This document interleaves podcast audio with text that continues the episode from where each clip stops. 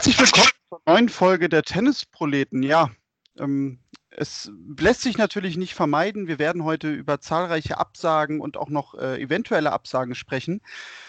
Tobi, der ist weiterhin in Kanada und macht Urlaub. Ich bin deswegen auch immer noch alleine in den Thomas Nowak Studios und kann immer noch machen, was ich will. Und ich habe mir heute einen Gast dazu geholt, der jetzt die Rekordliste bei den Besuchen bei uns anführt. Das ist Marcel Meinert von Sky. Hallo Marcel und das Ganze frisch desinfiziert. Hallo zusammen. Ja, zum Glück. Die Thomas Nowak Studios sind mittlerweile natürlich auch steril, wie sich das gehört. Ähm, ja, Marcel, äh, diese Woche, du hättest, ich gehe mal zumindest davon aus, ab morgen eigentlich arbeiten müssen und Tennis kommentieren sollen aus Indian Wells, das Masters-Turnier. Und nun ist alles abgesagt, sowohl bei den Herren als auch bei den Damen, weil es natürlich ein und dasselbe Turnier ist.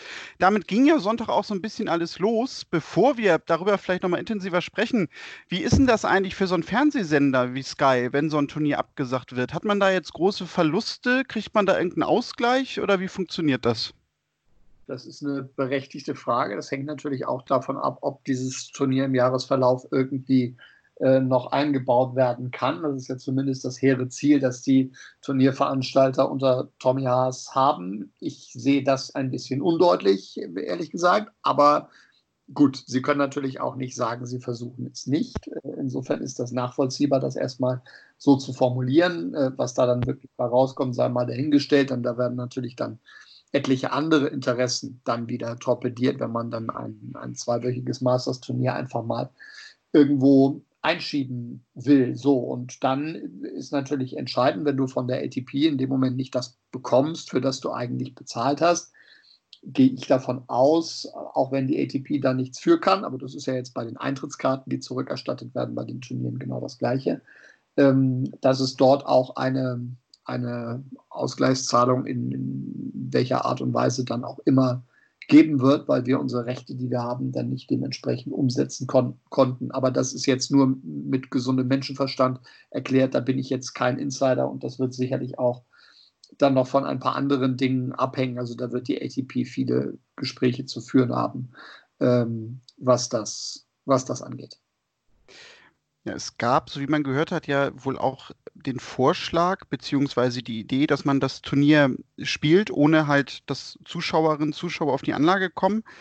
Das wollte, so wie man das verstanden hat, aber die Turnierleitung nicht, beziehungsweise der Veranstalter. Ähm, nun fragt man sich, ja, warum denn eigentlich nicht? Weil gerade damit hättest du ja auch im Sinne des Turniers und im Sinne der ATP, der WTA, die Fernsehzeiten zumindest gesichert. Nun gab es von Tim Böseler vom Tennismagazin, mit dem ich mich darüber ausgetauscht habe, vielleicht die Idee, dass die fehlenden Ticketeinnahmen dafür sorgen, dass man vielleicht das Preisgeld oder sowas nicht abdecken könnte. Man weiß es nicht. Äh, grundsätzlich muss ich aber gestehen, fand ich es jetzt gerade so in der Kurzfristigkeit, auch weil die Spieler da sind, schon sehr seltsam, weil das ja wohl behördlich möglich gewesen wäre dort vor Ort. Also ich glaube, man muss das, man muss das jetzt trennen und nochmal Schritt für Schritt aufdröseln. Ich finde, dass es am Ende die richtige Entscheidung ist, ähm, weil niemand etwas von, von Geisterspielen hat. Da wird, man, wird, man wird niemandem gerecht. Ich glaube am Ende auch nicht den übertragenen äh, TV-Anstalten, weil das kein Programm ist, das einen wirklich, äh, wirklich fesselt. Da fehlt zu viel. Das sieht man jetzt auch gerade bei den Geisterspielen im Fußball. Ich bin mir auch da relativ sicher, dass das nicht das letzte sein wird. Auch da wird, wird weiter an den Terminplänen und Spieltagen noch rumgeschraubt werden. So kann es nicht weitergehen. Und es ist in der Tat so, dass für die Turnierveranstalter im Tennis eine andere Abhängigkeit besteht ähm, in Bezug auf die ähm, Zuschauereinnahmen, als es zumindest bei den ganz großen Fußballclubs ähm, der Fall ist. Natürlich gibt es auch da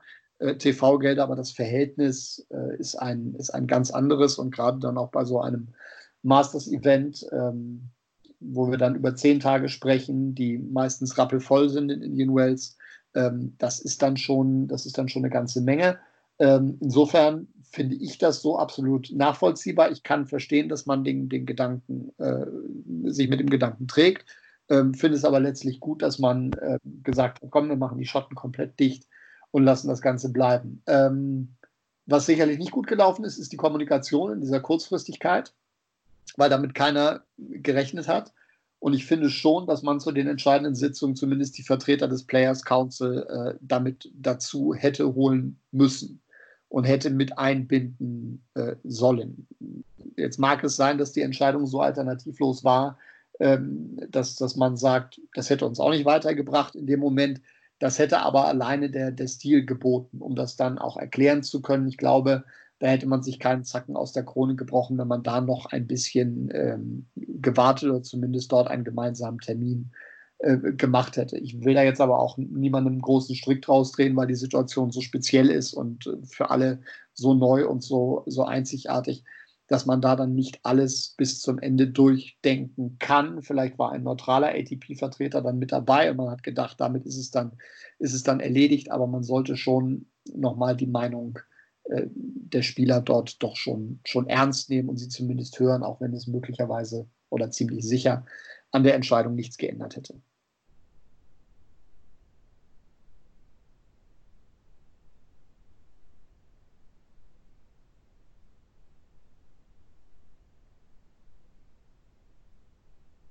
Bist du noch da?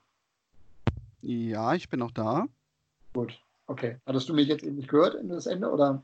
Doch, doch, ging alles wunderbar. So. Ich hatte nur äh, mich stumm gestellt, das, das kennt man schon. Das kennt man schon. Da leidet Tobi auch immer drunter. Das ist gut.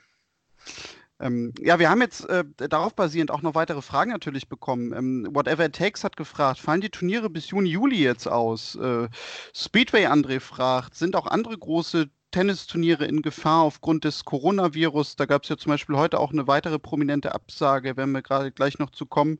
Und dann auch das, was du gerade angesprochen hast, halt jetzt Turniere vor leeren Rängen spielen. Da fragt Bejiko, wie steht ihr zu einem Turnier wie den French Open ohne Zuschauer? No-Go oder einen Versuch wert? Äh, das ist ja jetzt nämlich quasi genau die Frage, glaube ich, sagtest du ja auch gerade, die jetzt natürlich von den Turnierleitungen, von den Veranstaltern irgendwie abgewegt wird. Macht das überhaupt irgendwie Sinn? Tut man vielleicht auch den Spielern damit einen Gefallen?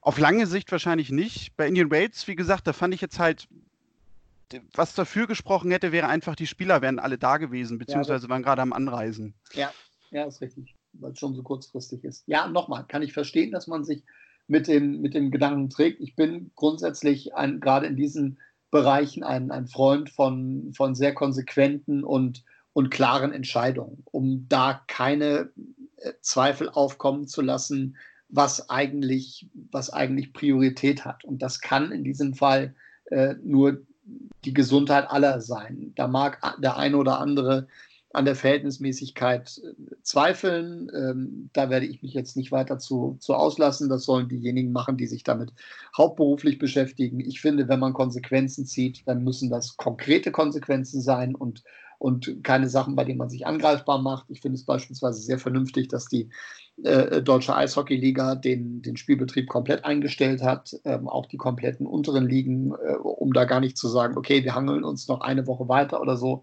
Ähm, das, das, das bringt nichts. Man tut niemandem einen Gefallen. Man äh, ist sowieso in einer schwierigen Situation, da es die ersten ähm, Veranstaltungsverbote in den, in den Bundesländern bereits gibt. Andere Länder, möglicherweise alle Bundesländer, äh, am Donnerstag werden danach ziehen. Insofern sind diese Entscheidungen für mich alternativlos. Um zu den Fragen zurückzukommen, ähm, French Open ohne Zuschauer, für mich wäre es ein komplettes No-Go. Ich würde es lassen. Ähm, werden weitere Turniere ausfallen. Du hast es angerissen. Das äh, Fed Cup-Finale in Budapest ist bereits äh, abgesagt bzw. wird verlegt. Ähm, damit befinden wir uns dann bereits Mitte April, also von jetzt an vier Wochen. Das ist also eine Entscheidung, die schon sehr weit im Vorwege getroffen wurde. Damit sind wir dann fast am Anfang der Sandplatzsaison. Wir diskutieren sicherlich spätestens nächste Woche über den Porsche Grand Prix in Stuttgart.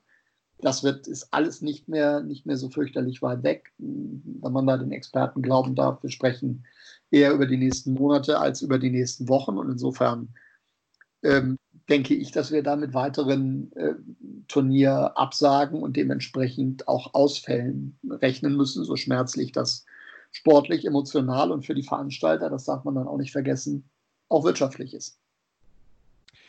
Ja, und um das jetzt Ganze vielleicht mal ein bisschen zu ordnen, so eine Übersicht zu geben. Also du hast es gerade gesagt, das Fed Cup-Finale beziehungsweise die Finalwoche, die wurde jetzt erstmal verschoben auf unbestimmte Zeit und ohne konkreten Termin. Dann habe ich vorhin gelesen, dass in Spanien wohl die Turniere in Barcelona und Madrid durchgeführt werden, aber halt ohne Zuschauer auf den Rängen. Rom wackelt wohl auch ganz gewaltig, was man nachvollziehen kann mit der allgemeinen Lage in Italien. Das ist jetzt ja so ein bisschen die Frage, weil du sagtest, einheitliche Lösung. Wäre es vielleicht sogar am vernünftigsten, auch um den Spielerinnen und Spielern eine gewisse Planungssicherheit jetzt für die nächsten Wochen zu geben, dass man jetzt einfach sagt, also wir stellen jetzt mal für vier bis sechs Wochen einfach komplett den Betrieb ein? Das wäre, das, wäre das, das Sinnvollste. Wahrscheinlich kann jetzt niemand genau sagen, wann der beste Zeitpunkt wäre, sich dann wieder äh, zusammenzusetzen. Aber man sieht ja, dass solche Maßnahmen ähm, in, in, in, China oder andernorts, äh, in, in, Japan, äh, Erfolg gezeigt haben. Und insofern einfach mal, einfach mal den Laden zusperren. Wir kümmern uns mal vier bis sechs Wochen um, um andere Dinge. Und äh, dann gucken wir, wo wir dann stehen. Das ist das ist das, das Einfachste. Und ich finde, dass es dort ein gemeinsames Zeichen bräuchte, idealerweise von ITF und ATP und WTA. Das klingt jetzt sehr romantisch. Ähm, ich glaube, dass es so weit nicht kommen wird, aber dass zumindest die ähm, einzelnen Spielergewerkschaften ATP und WTA dort äh, vorangehen, dort gemeinsam dann auch Flagge zeigen und da auch die Turnierveranstalter nicht alleine lassen, dass die natürlich auch ihre ihre Interessen haben, das ist völlig klar, aber letztlich ist da auch die ATP in der, in der Verantwortung und müsste eigentlich ähm, ein Zeichen setzen, müsste die Geschichte in die Hand nehmen. Ja, und dann gibt es sogar nämlich auch dazu noch ein komplett chaotisches Beispiel. Das ist der Challenger Nur Sultan. Ich weiß nicht, ob du das vorhin schon gelesen hast. Da war es ja, da war es so, dass die deutschen, französischen und spanischen Spieler jetzt quasi aus dem Turnier genommen worden sind, einfach und denen gesagt wurde, also reist bitte aus, verlasst das Land, denn Kasachstan hat wohl die drei Länder, Deutschland, Frankreich, Spanien, als in der gehörige Gefahrenstufe gepackt, was die Infektionsrate angeht. Und daher haben sie gesagt, also entweder reist ihr heute noch ab oder ihr kommt alle in Quarantäne das finde ich ist auch eine Sache, die finde ich schwierig, auch des Wettbewerbswillens wegen. Also es war im Vorwege ja auch schon so, dass Italien, Japan und China Spieler überhaupt gar nicht zugelassen worden sind für dieses Turnier. Und da habe ich auch dann schon gedacht, das wäre doch eigentlich ein Grund, dann vielleicht auch von Verbandsseite zu sagen, sagt das ab, weil es ist ja nicht mehr die Möglichkeit für alle Spieler gegeben, sich irgendwie dort in eine Liste einzutragen und dort mitzuspielen. Nein, also das macht ja diesen sportlichen Gedanken eigentlich schon kaputt, finde ich. Ja, genau. Und es sind, du bist, du bist dort einem oder in dieser Situation momentan ähm, in, in vielerlei Hinsicht einem Risiko ausgesetzt, dass du nicht mehr kalkulieren kannst und dass auch die Turnierveranstalter nicht mehr kalkulieren können. Da wird eine politische Entscheidung getroffen, die, die tiefe Auswirkungen äh, hat auf Veranstaltungen, die momentan gerade laufen. Das sind dann möglicherweise auch, auch so kleine, dass das alles gar nicht berücksichtigt werden kann. Ist auch völlig okay. Die Priorität äh, liegt ganz woanders. Aber gerade deshalb wäre es doch jetzt genau das richtige Zeichen, eben diese Verwirrung gar nicht erst aufkommen zu lassen. Solche Situationen, das ist ja, das ist ja eine Wettbewerbsverzerrung hoch zwölf. Also es, den Jungs wird äh, jegliche Chance genommen. Es ist sie haben sich gefühlt, als wären sie auf der Flucht, habe ich gelesen von, von, von Max Morain. Ähm, das, ist, das ist absurd. Und solange so eine Situation ähm, nicht geklärt ist, darf man die Spieler, finde ich, dieser Situation nicht aussetzen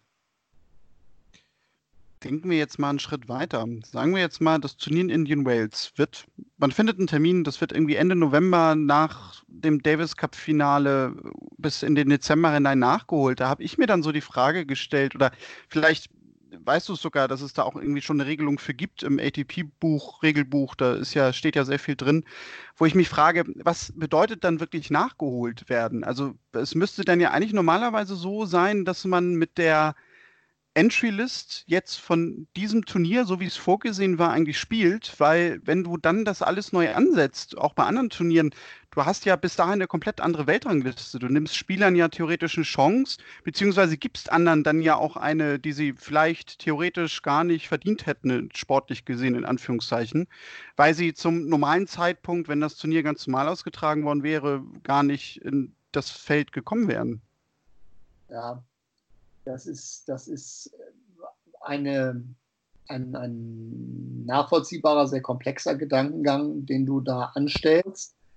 Ich glaube, dass man es sich da nicht, nicht zu kompliziert machen kann. Denn mit, mit der gleichen Logik müsste man dann ja eigentlich auch sagen, okay, ich muss mehr oder weniger die ATP-Finals verschieben, weil dieses Turnier, wenn es dann zur Saison 2020 gehört, dann auch auf das Race Auswirkungen hat.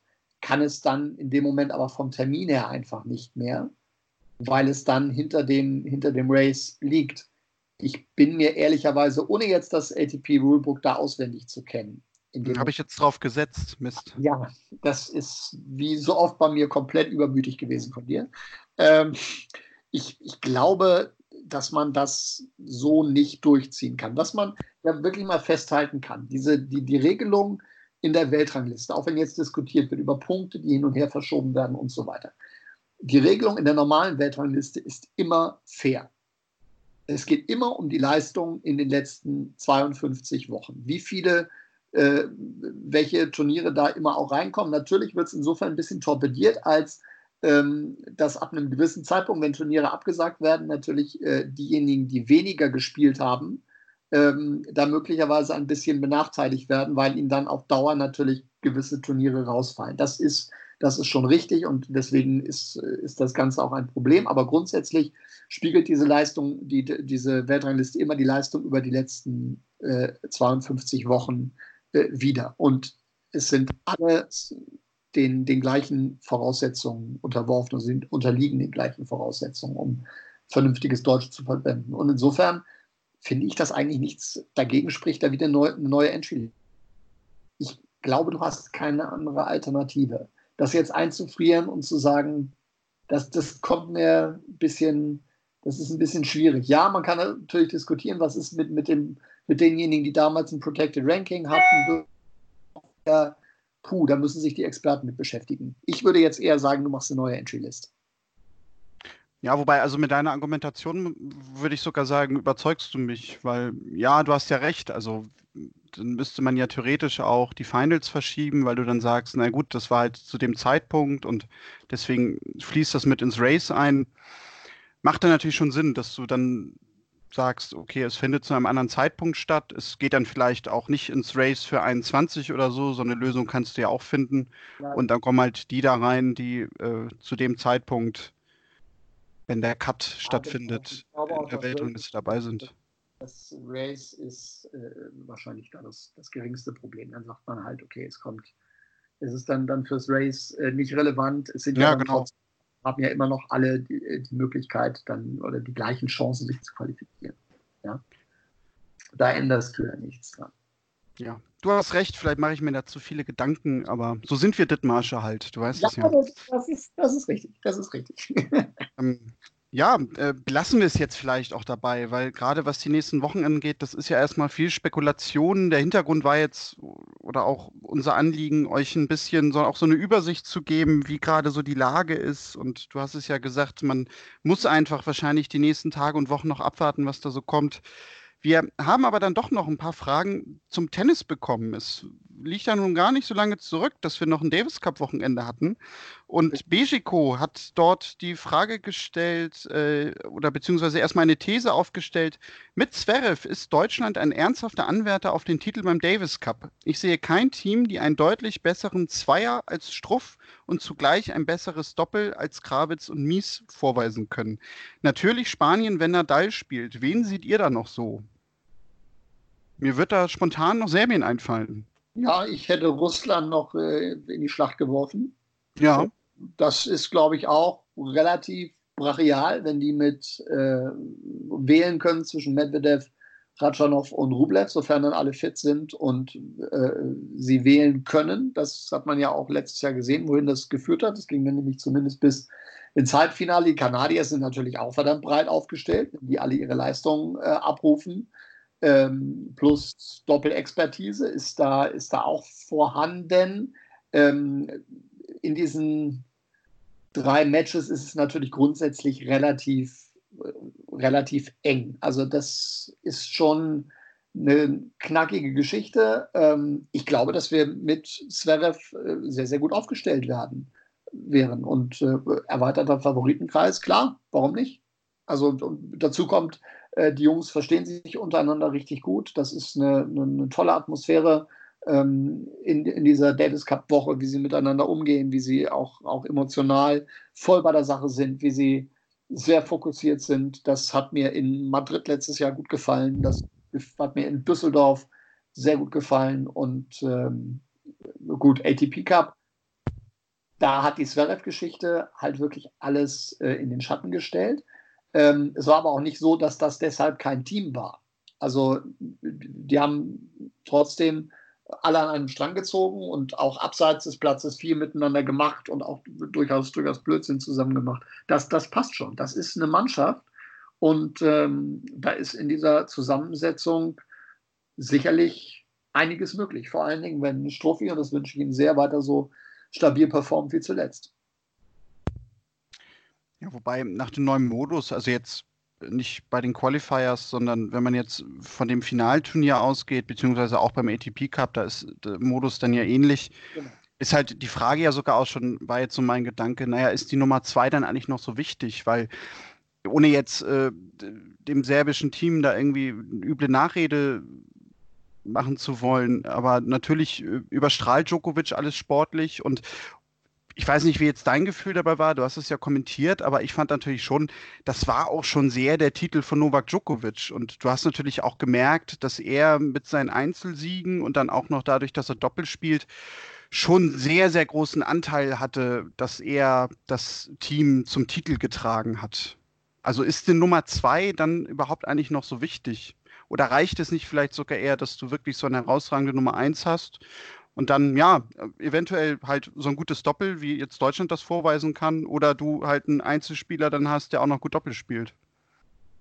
Also ist, ist das Team, also jetzt mal ganz ketzerisch gefragt, ist das Team dann überhaupt noch so wirklich wichtig? Ich glaube schon, dass die, dass die Emotionen, die du dann da ausstrahlst, dass dich das als Team wirklich, wirklich weiterbringt und dass dich das vielleicht nochmal ein bisschen stärker und stabiler macht, dann auch als Einzelkämpfer auf dem Platz. Vor allen Dingen, wenn ich eben Jan-Lennart Struff sehe und merke, wie viel Energie er aus diesen Teamspielen zieht. Ähm, ich finde das schon nicht unerheblich und es ist natürlich immer komfortabler. Jetzt muss ich wahrscheinlich irgendwo irgendwas hinüberweisen, wenn du äh, dann mit dem zweiten ähm, Einzelspieler schon alles klar machen kannst und dich nicht aufs Doppel verlassen musst. Vor allen Dingen, wenn du weißt, okay, du musst deine Nummer eins da dann auch wieder einsetzen das kann dann gegen ein eingespieltes Doppel äh, auch, mal, auch mal schief gehen. Ich finde einfach, dass wir auf allen Positionen äh, gut aufgestellt, sehr gut aufgestellt werden mit ähm, Alexander Zverev. Ohne ihn gut, sicherlich nicht ideal, aber dass man damit zumindest auch bis an ein Viertelfinale kommen kann, das hat man letztes Jahr beim Finalturnier dann auch gesehen ähm, dass, wir, dass wir damit sehr gut aufgestellt wären. Äh, dennoch tue ich mich bei diesen äh, drei Partien dann immer schwer, jemanden zu einem klaren Favoriten zu ernennen, weil du da halt mit einer Niederlage dann ganz schnell mit dem Rücken zur Wand stehst und dann sich eine Situation ganz schnell ändert. Und dann kann so ein Team Spirit dann durchaus was ausmachen. Kann ich mir schon vorstellen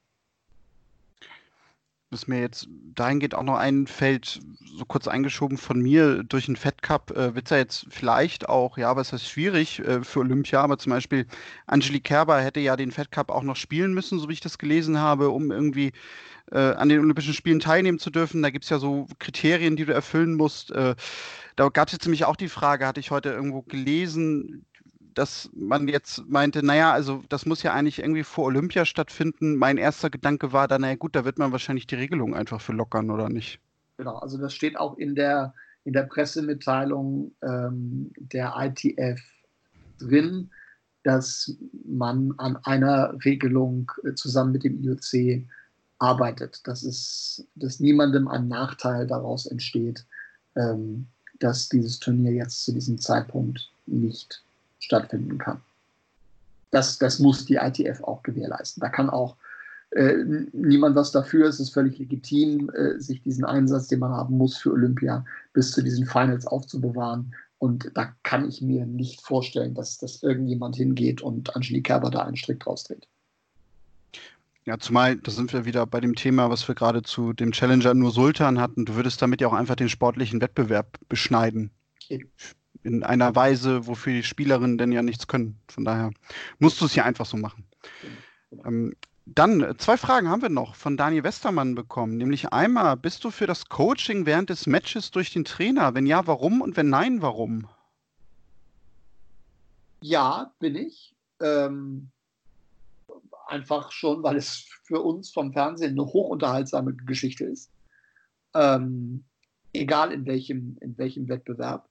Äh, dieses Eins zu eins zwischen Spielerin oder Spieler und Trainer, das gibt einem, gibt einem so viel in diesen, in diesen paar Sekunden. Da können sich weder die Spieler noch die Spielerinnen wirklich verstellen, weil sie so drin sind in diesem, in diesem Match und sie nicht mehr in der Lage sind, da irgendwie eine Show abzuziehen. Und sie holen ja den Coach, weil sie da im Moment wirklich die, die Unterstützung brauchen. Da ist, da ist eine Anspannung da. Und insofern ähm, ist das schon sehr, sehr interessant, das zu verfolgen und da dann auch ähm, zu unterscheiden, inwieweit äh, die Coaches mit diesen Situationen umgehen und auch die, die unterschiedliche Wortwahl dazu vergleichen. Da gibt es ja die schönsten Beispiele äh, von den Damen und äh, ich wüsste nicht, warum es das bei den, bei den Herren äh, nicht auch geben sollte. Ich würde das äh, befürworten. Ich würde dann, es muss jetzt überhaupt nicht sein, dort jemanden die ganze Zeit sitzen zu haben. Das ist schon gut, dass das äh, den Teamwettbewerben äh, vorbehalten ist.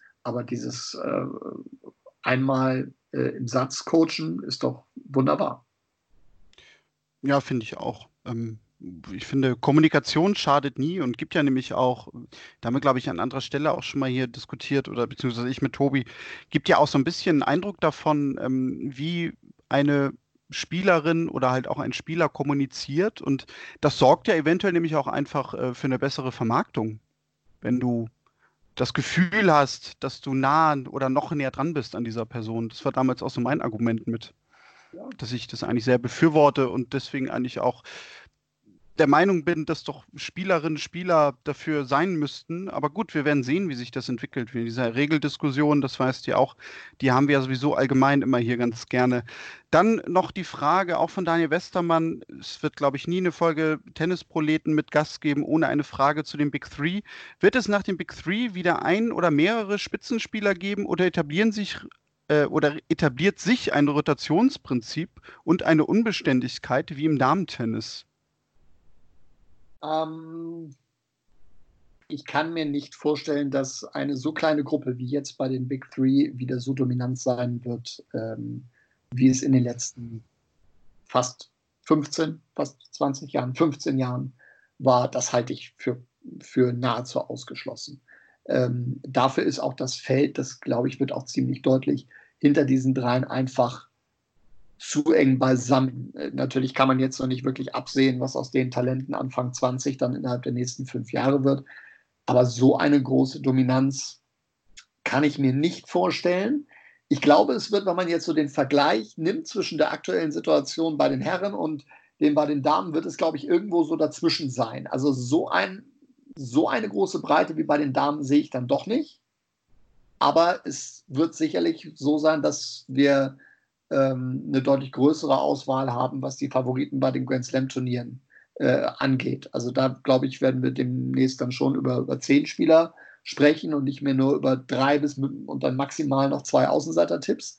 Das, glaube ich, wird sich schon erhöhen, aber es wird nicht so offen sein wie bei den Ladies, dass wir über, über ja, jetzt momentan ja fast 30 bis 40 Spielerinnen sprechen, die, die das Ding holen können.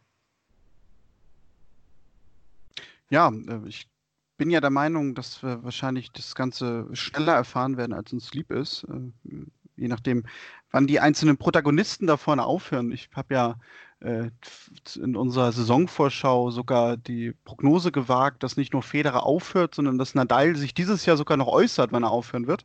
Schauen wir mal, ob ich da richtig liegen werde. Aber man muss dazu sagen, ich habe auch Kerber als Wimbledon-Siegerin getippt. Also das ist, glaube ich, alles sehr gewagt, was ich hier von mir gegeben habe eine Abschlussfrage noch, die ich von Henrike Maas bekommen habe, die du sicherlich sogar auch kennst.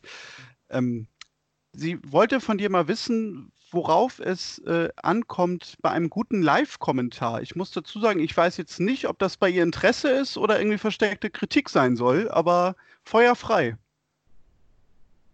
Ich bin mir sicher und äh, weiß eigentlich auch, dass es bei Henrike keine, ähm, äh, keine großartige versteckte Kritik ist. Da bin ich jetzt mal so selbstbewusst.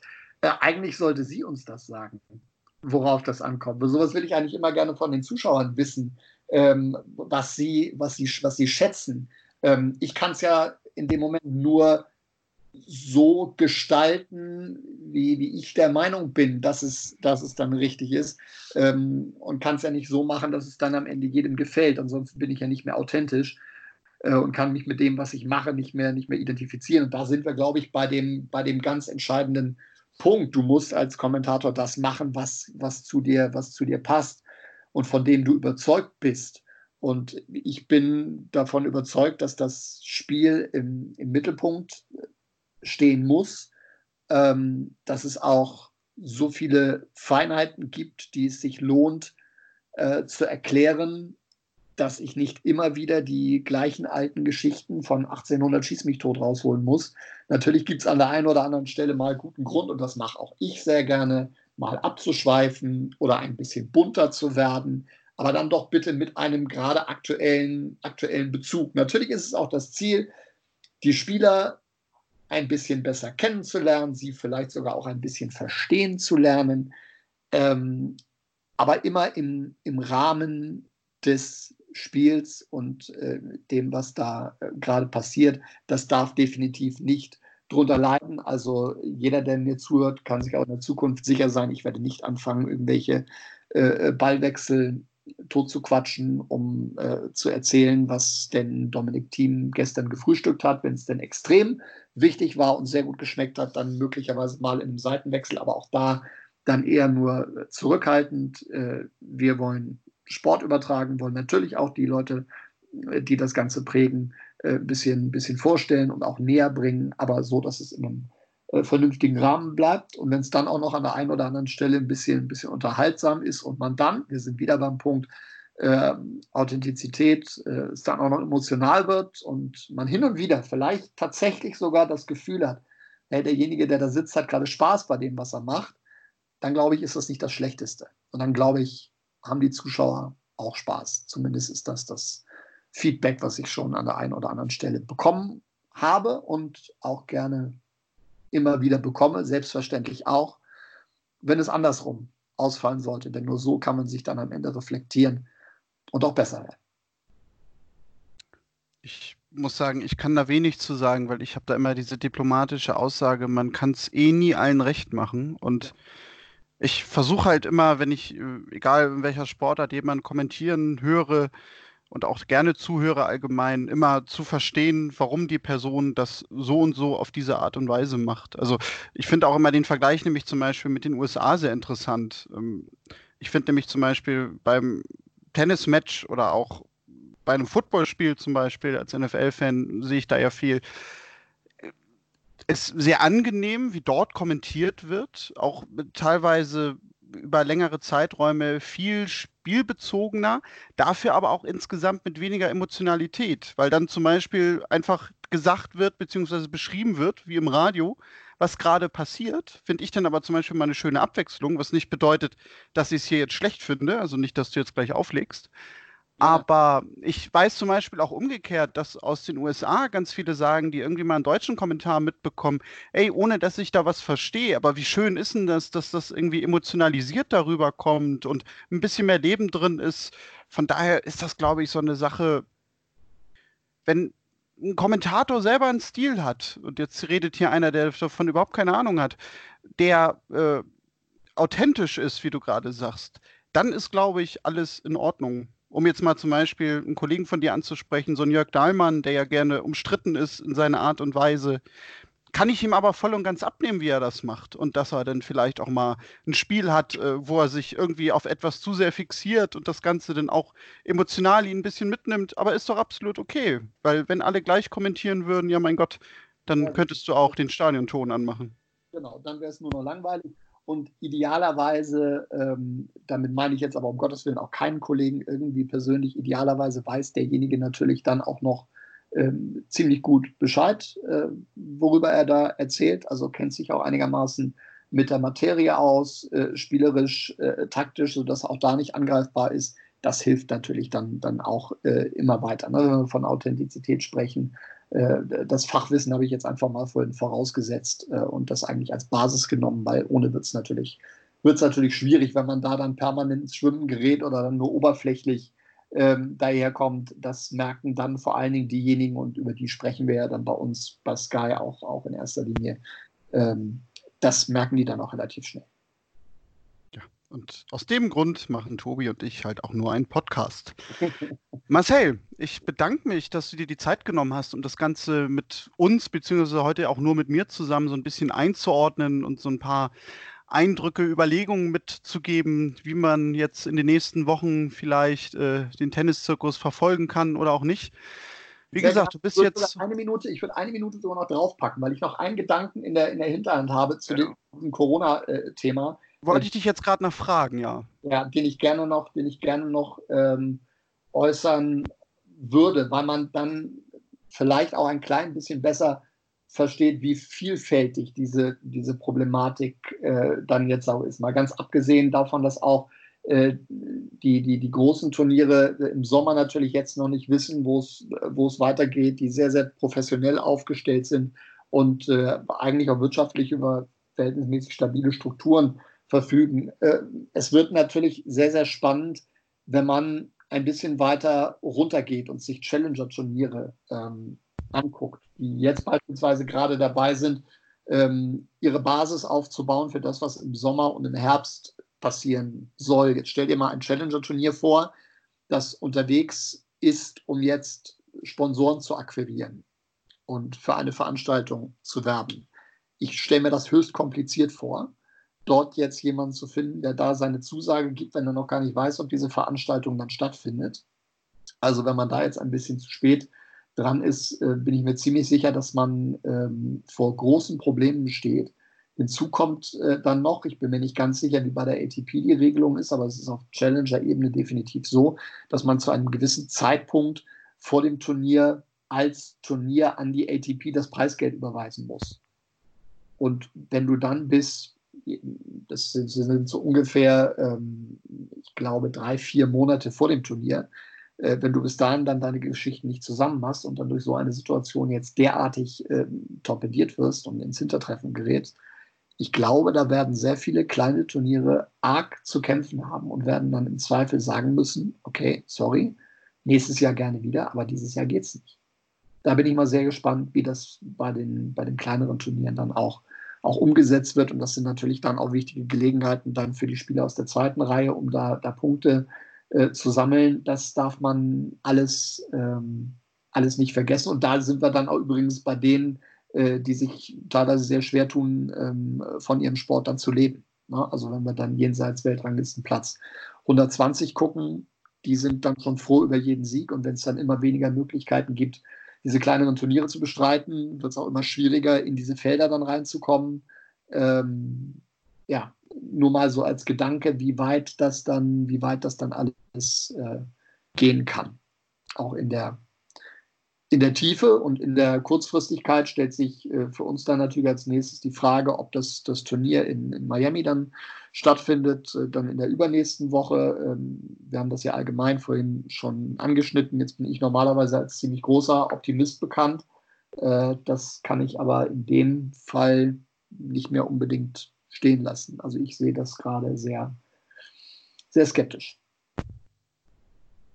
Ja, das teile ich und leider auch über die Wochen und Monate noch hinaus. Also ich glaube nämlich auch, dass allgemein die Sandplatzsaison, glaube ich, ja doch sehr, sehr gefährdet ist im Ablauf. Aber wir werden sehen, ob denn auch so Turniere wie Barcelona und Madrid am Ende überhaupt ohne Zuschauer durchgeführt werden oder ob sie vielleicht doch noch komplett abgesagt werden. Das müssen wir wahrscheinlich noch ein paar Tage abwarten. Aber wahrscheinlich werden wir dann auch sogar relativ schnell, hoffe ich zumindest, Gewissheit kriegen. Denn du sagtest es, am Ende trifft es dann leider doch immer die Kleinen. Das ist die Kernaussage, denn wahrscheinlich des heutigen Podcasts. Ja, ja. ja ich bedanke mich bei dir, Marcel. Sehr gerne. Ähm, Immer wieder gerne. Wir werden sicherlich in den nächsten Wochen, Monaten mal wieder mit einem Besuch von dir hier rechnen können, damit du deinen Rekord bei uns ja. weiter ausbauen kannst. Und sonst bedanke ich mich auch bei euch da draußen fürs Zuhören. Ich hoffe, wir konnten euch das Ganze jetzt so ein bisschen ordnen, zumindest natürlich mit dem Stand jetzt. Wir haben am Mittwochabend aufgenommen, das muss man vielleicht noch dazu sagen, denn wer weiß, was im Laufe der nächsten Tage, Donnerstag, Freitag, Samstag schon an neuen Infos alles dazukommt. Das werdet ihr dann natürlich auch schon mitkriegen. Folgt uns gerne bei Instagram, bei Twitter, dort findet ihr uns unter Tennisproleten. Schreibt uns eine Mail, wenn es Rückfragen, Kritik, Anregungen gibt. Kontakt.tennisproleten.de. Bewertet unseren Podcast dort, wo ihr uns hört. Und wir hören uns dann in der nächsten Woche wieder. Bis dahin, macht's gut und tschüss. Und tschüss.